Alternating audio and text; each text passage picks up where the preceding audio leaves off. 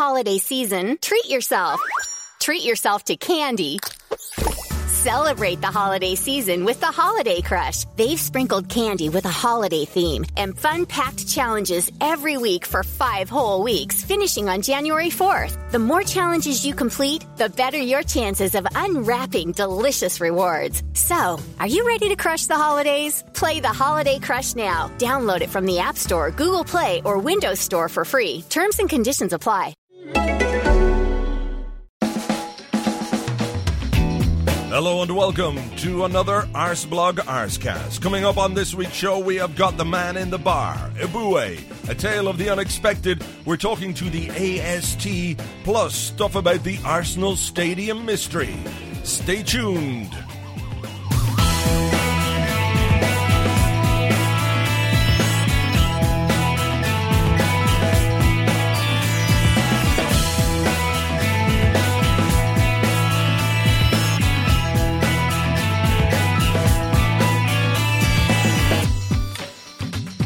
So, a busy show for you this week, and in amongst all the usual crap, uh, we've got some good stuff too. Uh, Tim Payton from the Arsenal Supporters Trust joins us in a few minutes' time uh, to talk about Stan Kroenke. The AST went to Colorado, had some meetings with his people, and we discuss uh, those meetings and the future involvement of Stan Kroenke in Arsenal Football Club. Also, the Arsenal Stadium Mystery. It's a film that I'm sure many, many of you have seen, but did you know it started life as a book? It did, you know. We find out about that, how it's been republished, and we give you a chance to win a copy. Not just one copy, two copies. Well, two people can win a copy. Wouldn't be fair, would it, to give two copies to one person? It would be unfair and rather pointless as well. So that's all to come in amongst all the usual stuff and bits and pieces. So what's been happening since the last Arsecast? Well, the main thing I suppose that's been happening is Emmanuel Adebayor. Uh, he's been talking a lot, hasn't he? He was in some kind of press conference saying, "Oh, I'm going to stay at Arsenal. I love Arsenal. Arsenal's great. Arsene Wenger's great. Blah blah blah blah blah blah blah." And then, and then we got these quotes from him, uh, you know, afterwards saying, "We'll see what happens in a couple of weeks, and you know, Arsenal, we're going to talk next week, and blah blah blah." And then on Sunday we got this uh, this quote. Barcelona have made a good financial offer, and there's also the chance to play alongside great players, like the ones you're playing alongside at the moment aren't good enough that what you're saying? He says, Yes, I'm still under contract to Arsenal, but it's up to the directors to satisfy my demands or I'll leave. I have to prepare for my retirement. Even if you are not scoring fine goals and you have money, you can enjoy a happy retirement. The time for preparing for that moment is now. 24 years of age. And all he's thinking about is money. And I suppose it's a difficult thing not to think about. If someone allegedly is offering you uh, X amount of money. What I thought was really interesting was when these stories started breaking in the in the Spanish press, they were sort of saying, "Well, Adebayor, you know, he's on he's on okay money at Arsenal, so Barcelona don't really have to pay him that much more." Adebayor was talking about earning the same amount of money as Thierry Henry, but he's dreaming, dreaming if he thinks that Barcelona are going to pay him that much money. One of the attractions, I suppose, of Adebayor to them is that because his salary is, relatively speaking, quite low, they don't have to pay him a huge increase in order to make it attractive. Barcelona will not be paying him £120,000 a week. Will not happen. They won't be paying him £80,000 a week which is what I believe he demanded from Arsenal at the end of the season. His agents uh, demanded £80,000 a week, and, and Arsenal said, well, you know, we just gave you a new contract last summer. Yeah, but we, we want another one because I scored 30 goals. Doesn't quite work like that. Then you have Stefan Courbis, who's uh, agent, saying if this is a money problem, then he would have asked to leave. Uh, and we go back to what Adebayor said uh, they must satisfy my demands or I leave. But Courbis says if it was a money problem, then he would have asked to leave. Adebayor, they must satisfy my demands or I leave. So someone's not talking to someone here, or, you know, the agent is just talking out of his arse. Uh, Courbis goes on to say, I know that Arsenal's political position is that they don't pay high salaries. Whatever they decide, the decision will be taken with respect. And of course, uh, Adebayor and his agent have showed Arsenal and Arsenal fans a huge amount of respect over the last a week or so, or since this whole story has kicked off, haven't they? They really have. Uh, I'm led to believe that a lot of Arsenal's uh, salaries well, the deals uh, that players get are performance related. So the more Arsenal win in a season, the more wages you get. And um, the last three seasons have been fairly bare in terms of trophies, which I suppose has an effect on what a player earns. I think it's good to have an incentive based system because if a guy is getting exactly what he wants and there's no, I mean, I, seriously, I don't know how you can incentivize somebody, oh, well, you're earning £50,000 a week and you could, you know, bump that up to 55 grand a week if you win a trophy. I, I, you know, the figures are too bizarre for me to even get my head around.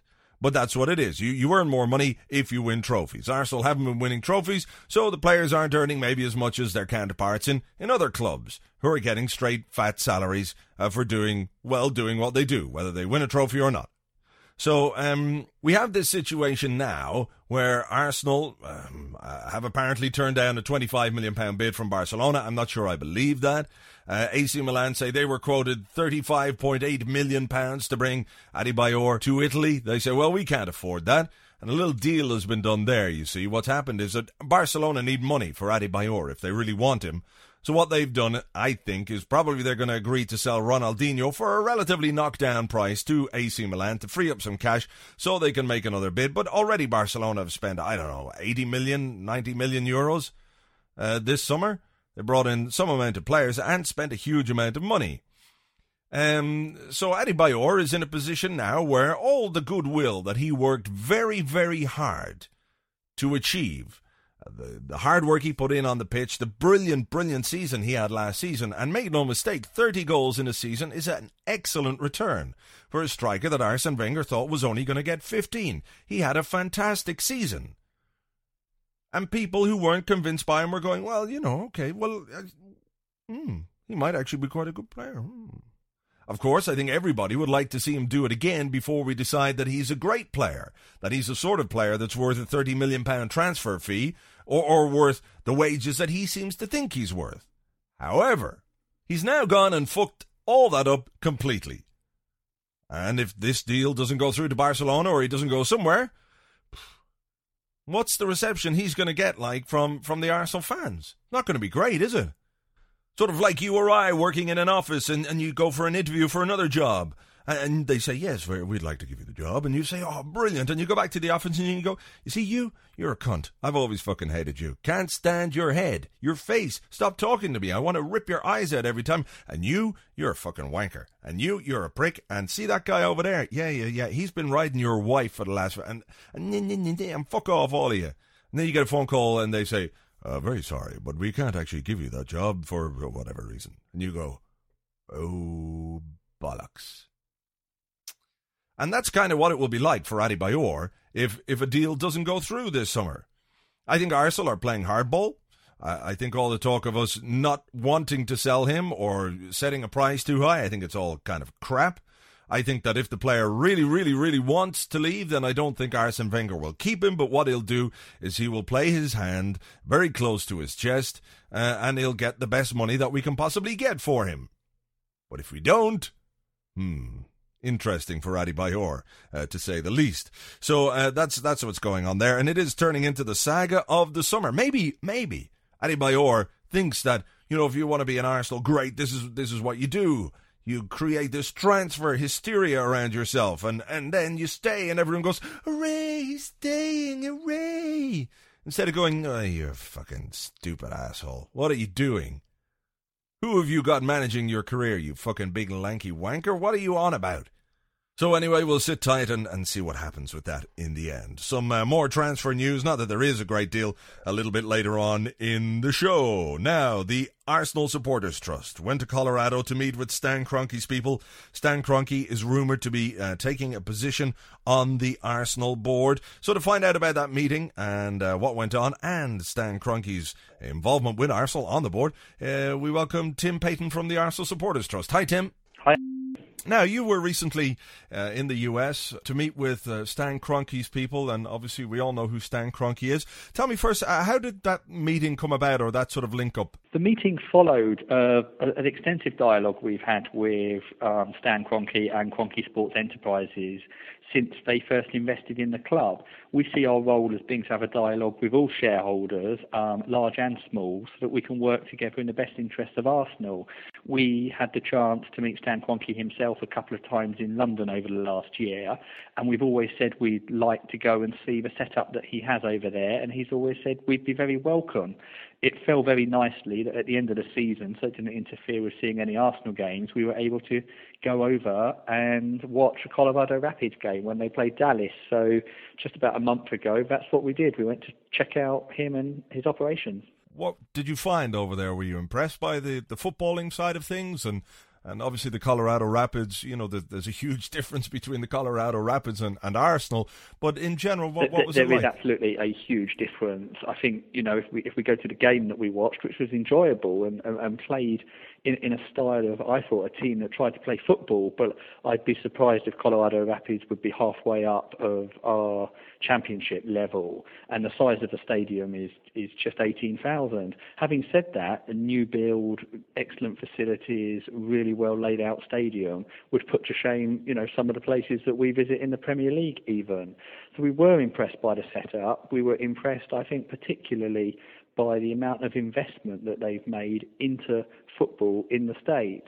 And that does really differentiate Stan Kroenke from all the other Americans and more widely overseas investors into English football who haven't got their own setup at home. And I think it demonstrates that Kroenke is looking to build on sports, investments, and businesses that he already has. He's put in place, I think it's 18 pitches there. We saw where the Arsenal Academy is going to run. We met a scout and coach, Gary Smith, who they've brought in from the Arsenal setup fairly recently to help them build their um, young side over there. Uh, and, and, in all, we, we found a setup that understood sport, invested in it over there, and I think, you know, has got a role to play in being a contributor to Arsenal, albeit at a very different level all right. I mean, let's let's take it back to Arsenal because there are stories, obviously, that Stan Kroenke might take a position um, on the Arsenal board. Some people have said that Kroenke being a member of the board is the first step to him taking over the club.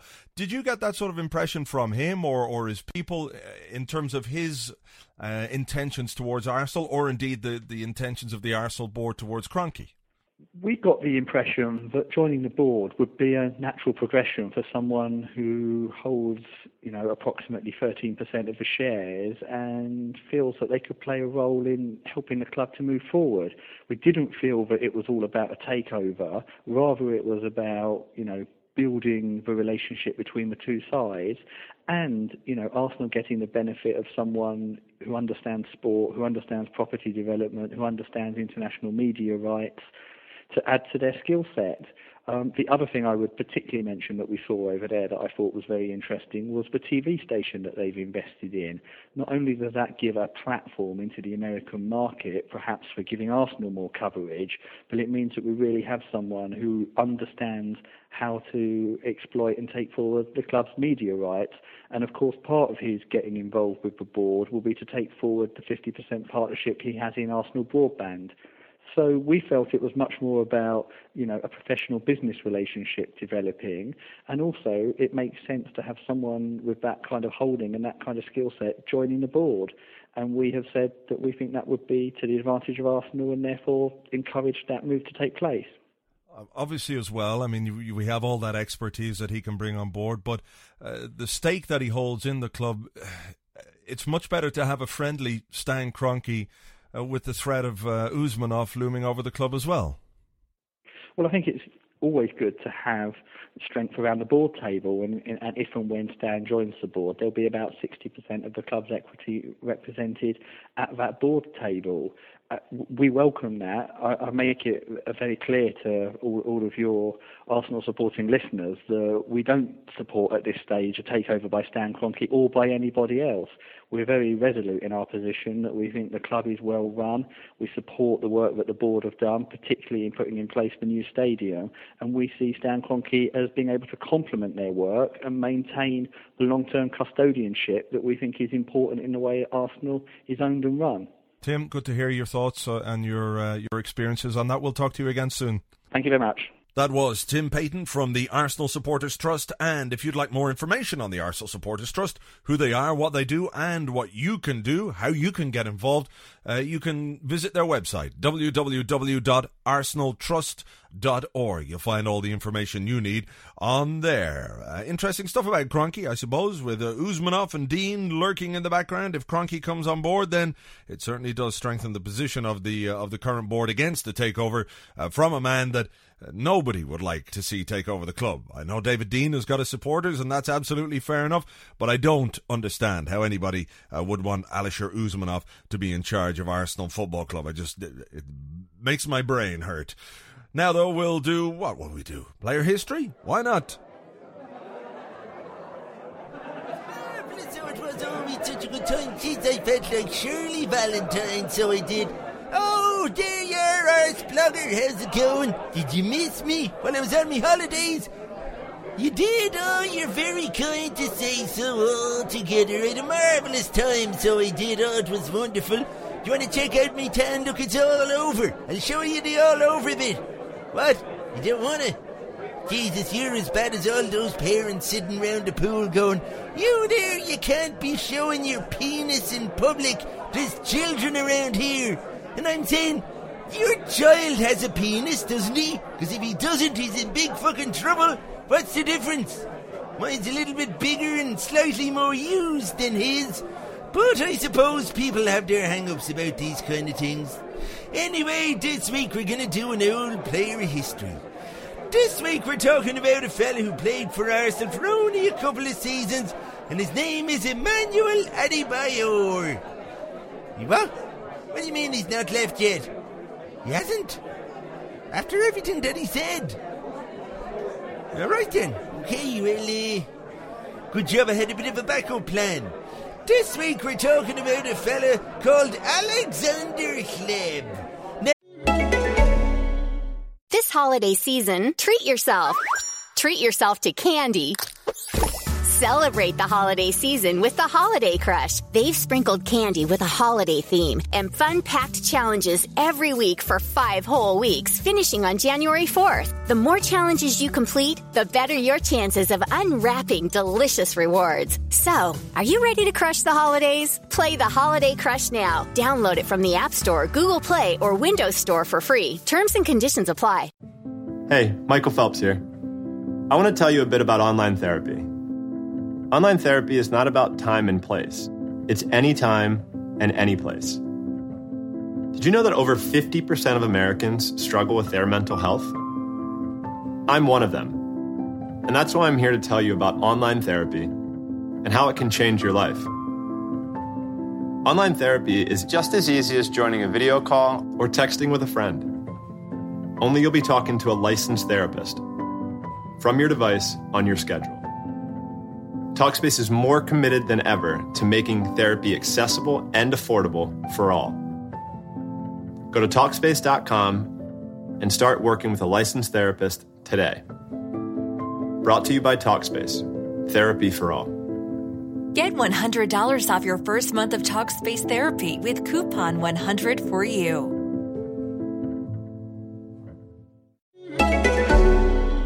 Alexander Hleb was. What? He's not gone either. After what his agent said and all them stories linking him to Barcelona and, and all that, he's still here. Really? Serious? Jesus. It's going to be some happy dressing room, isn't it? They don't go. All right then. Um, I suppose uh, we could talk about um, Jimmy McJimbert McDougal Cavendish McJim Jim was a Scottish fella, you might have gathered. Played for Arsenal only one game in 1901. That's what it was. I'm trying to cast me mind back. You're too young to remember this fella. And he came down from Scotland on the train one Saturday morning to go watch a game at Arsenal. And there he was, standing in the stand. Even though the stand wasn't built yet, he was standing where the stand was about to be built. In like 12 years' time. In a completely different place because. Anyway, he was there and one of the Arsenal players got injured. They had no such thing as substitutes back in those days. But because Jimmy McJimber thing, whatever his name was, was so poor, all he could afford was a pair of football boots that he wore around all the time. And he came on and he scored a goal from inside his own half, like David Beckham. And then um, he died on the pitch. It was terribly sad. He was buried there and then on the spot. Which made the intricate passing of the Arsenal team at that time a little bit difficult because of the great big mound in the middle of the pitch. But we never forgot him, Jimmy McDougal thing. So we. Uh, these days he's still dead. So he is. See you next week, so bye now, bye bye. The man in the bar, back from his holiday and his holiday romance, will be back on next week's Arsecast with another player history. Now, the Arsenal Stadium mystery. And I don't mean the price of a hot dog at the Emirates. uh, the Arsenal Stadium mystery was a film released in 1939, but apparently it began life as a book.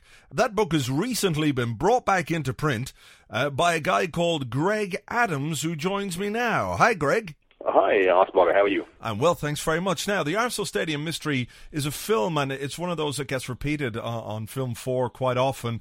Um, but it started life as a book. I'm not sure too many people knew that. I certainly didn't. No, and uh, neither did I until uh, until I stumbled across the book by chance about 20 years ago. And uh, let's say I was um, sitting in a bar with, having a drink with some friends, and it was a it was a it was a very strange bar, in as, as much as it had a lot of uh, old books uh, on on some shelves, and my eyes happened to fall upon uh, the book called The Arsenal Stadium Mystery, and uh, and uh, to cut a long story short, I eventually acquired a copy of the book about five years ago. Uh, thought it would be a good idea, knowing that the book was wasn't in print, uh, thinking it was a good idea to have it republished and uh, went about trying to get that done. How difficult was that? Obviously, the, the, the film was 1939, so the book uh, was written before that. Chances of the author being alive are are very slim, unless he's a very healthy man. Um, how did you yeah, go no, about- well, the, the book was written by a guy called Leonard Gribble. He passed away in 1985, and he wrote actually. He's not. I mean, I'd not I'd not heard of him him before, and uh, but he's, he's written a hell of a lot of books. Um, but uh, this was, I think, by far and away uh, the biggest book that he'd, he'd written, and uh, I think, yes, the fact that it was turned into a film uh, was a major issue, I think, for him. And uh, but say tracking down the first, my first problem was was finding out, okay, the, knowing that the author had passed away, who who who held the copyright for this, and uh, most of his books actually aren't in print. I mean, I, I did find some that were uh, printed in, um, in in sort of large text for people with. Uh, uh, sight difficulty, maybe old, older people, and I contacted the uh, the publishers of those books, and they very kindly forwarded a letter to me uh, to the copyright holder that turned out to be his daughter. And then I, I wrote to her saying that I'd like to republish the book, and she she very kindly agreed. Um, give us a, for those that aren't aware of the story, just a quick synopsis of, of what it's about.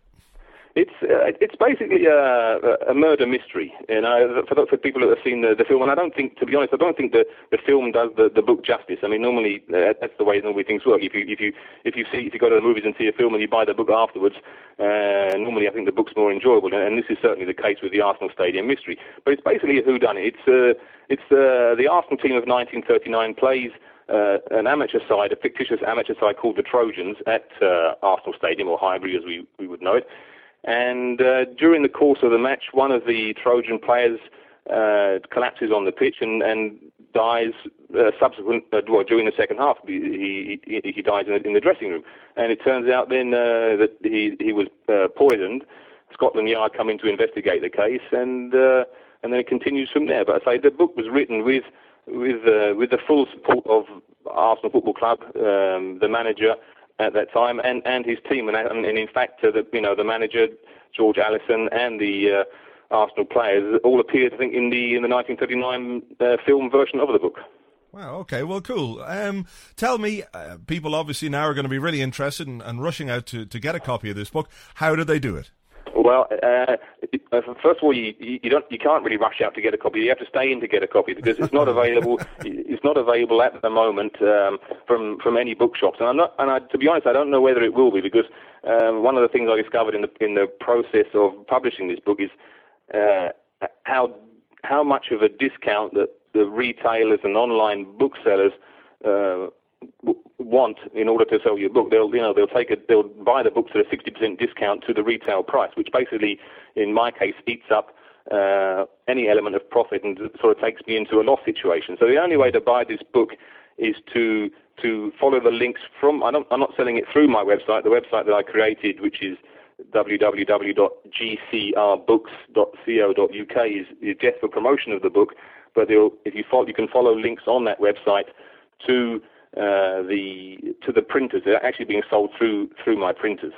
All right, Greg, that's uh, brilliant, and uh, we've got some copies to give away. I'll go through that just after uh, after we finish this. Good luck with it, and thanks a lot. Thank you very much, and thanks for having me on your show. So cheers to Greg, and if you would like to win yourself a copy of the book, listen carefully. The question is coming up, and if you have been listening carefully, you'll know the answer already. Uh, the film was uh, released in 1939, The Arsenal Stadium Mystery. Who was the manager of Arsenal at that time? Your answers, please, uh, to arsecast at arseblog.com. That's arsecast at arseblog.com. If you want to go check out the book on the web, you can do that. The uh, address is www.gcrbooks.co.uk. That's www.gcrbooks.co.uk. Uh, it costs £12.95 plus post and packaging. Uh, so if you don't win, you know what to do. Uh, answers and the winners will be on next week's Arsecast. So there you go. Now, last week on the Arsecast, I asked you for some comments about Cesc uh, and the possibility of him being captain.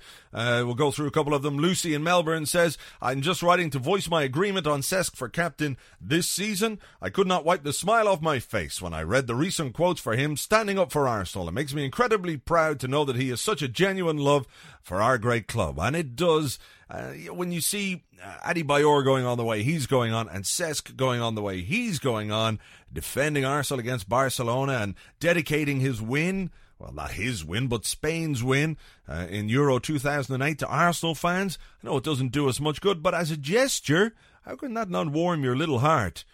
Uh, Cesc for captain. I say it. Uh, David Armstrong says yes, yes, and yes again. It would be great for him and the club if he were to wear the armband. He might be young, but he's shown passion for the club.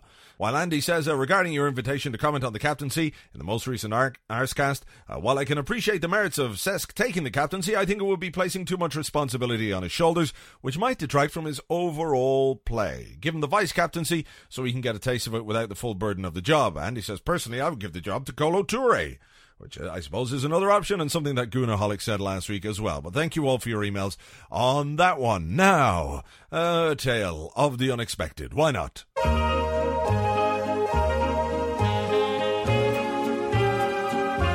Welcome to Tales of the Unexpected on the Ozblog Ozcast. Hello name is George, and I've got another tale of the unexpected for you. This week, I was going round the place selling carpet tiles. I found a whole load of them, you see, and I was trying to get rid of them. I was in offices, in houses, in department stores, and factories, saying, Do you want to buy any carpet tiles? Sure, there's a bit of blood on them, but that'll come out if you use a bit of old vanish or if you ran a shake and over it. Nobody seemed terribly interested, though. So I stopped at a cafe and I ordered a coffee in a pint glass and I put in some of me homemade whiskey.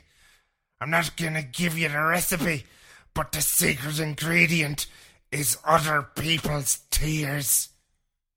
Anyway, beside me there was a Premier League footballer talking with his agent, and the agent said, We've got an offer from a club for you.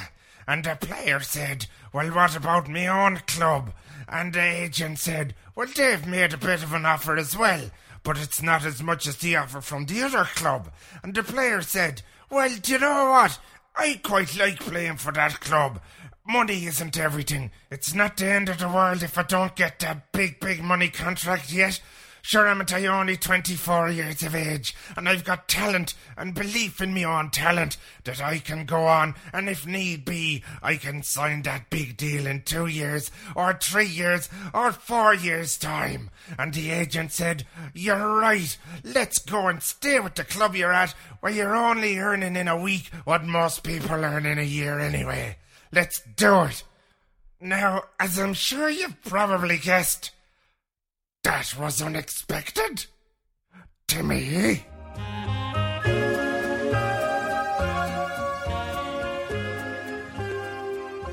Another tale of the unexpected on next week's Arsecast. Now, transfers. Not a great deal happening this week. Our our transfer roundup is, is quite small. Uh, Amaury Bischoff. Bischoff. Why don't you, Bischoff? But he, he plays for, well, he, yeah, he doesn't play for Werder Bremen. He's never played for Werder Bremen. Never. And he's a sort of a central midfield guy. And, and there was all this talk earlier in the week about how we were definitely going to sign him. And it seems to me, as I said in the blog, a very strange sort of signing. Given the fact uh, that we've got uh, Aaron Ramsey, who's, uh, you know, a midfielder, and uh, Fran Merida, who went out on loan, and and we've got uh, Denilson and Alex Song and Diaby and Gilberto and Cesc Fabregas. Uh, and we're going to sign this guy who's never played a game for Werder Bremen. Highly rated when he was younger, but, you know, so were a lot of people when they were younger, and were never able to turn that into anything like a, a, a top flight career. That said, at the moment, we're still waiting for it to happen. It may not happen, but it just seems a very odd kind of a signing to me.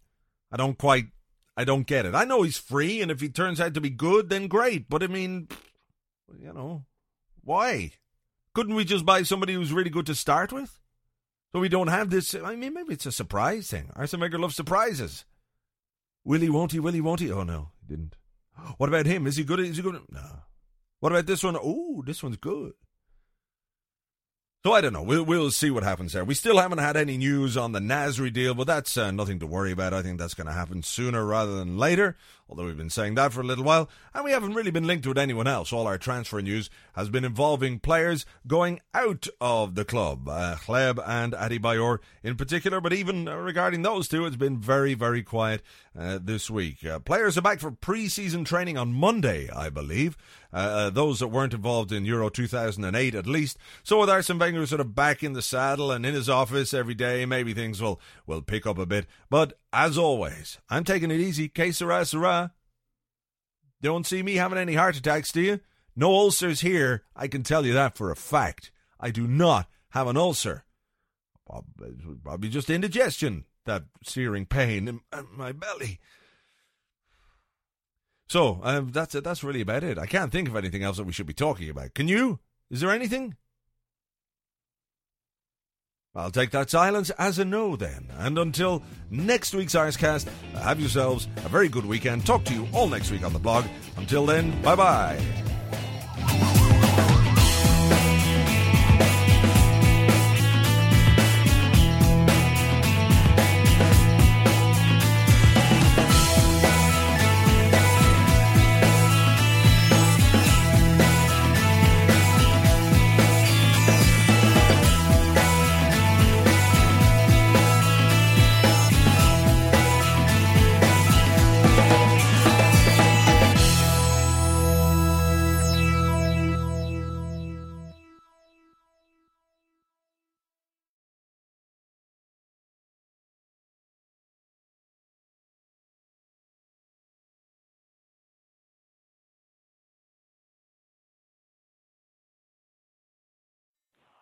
Hello?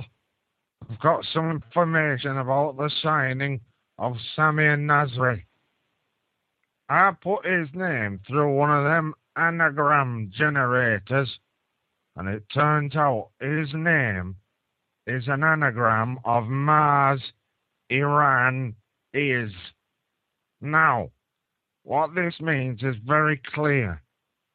The anagram is telling us that Mars is actually Iran.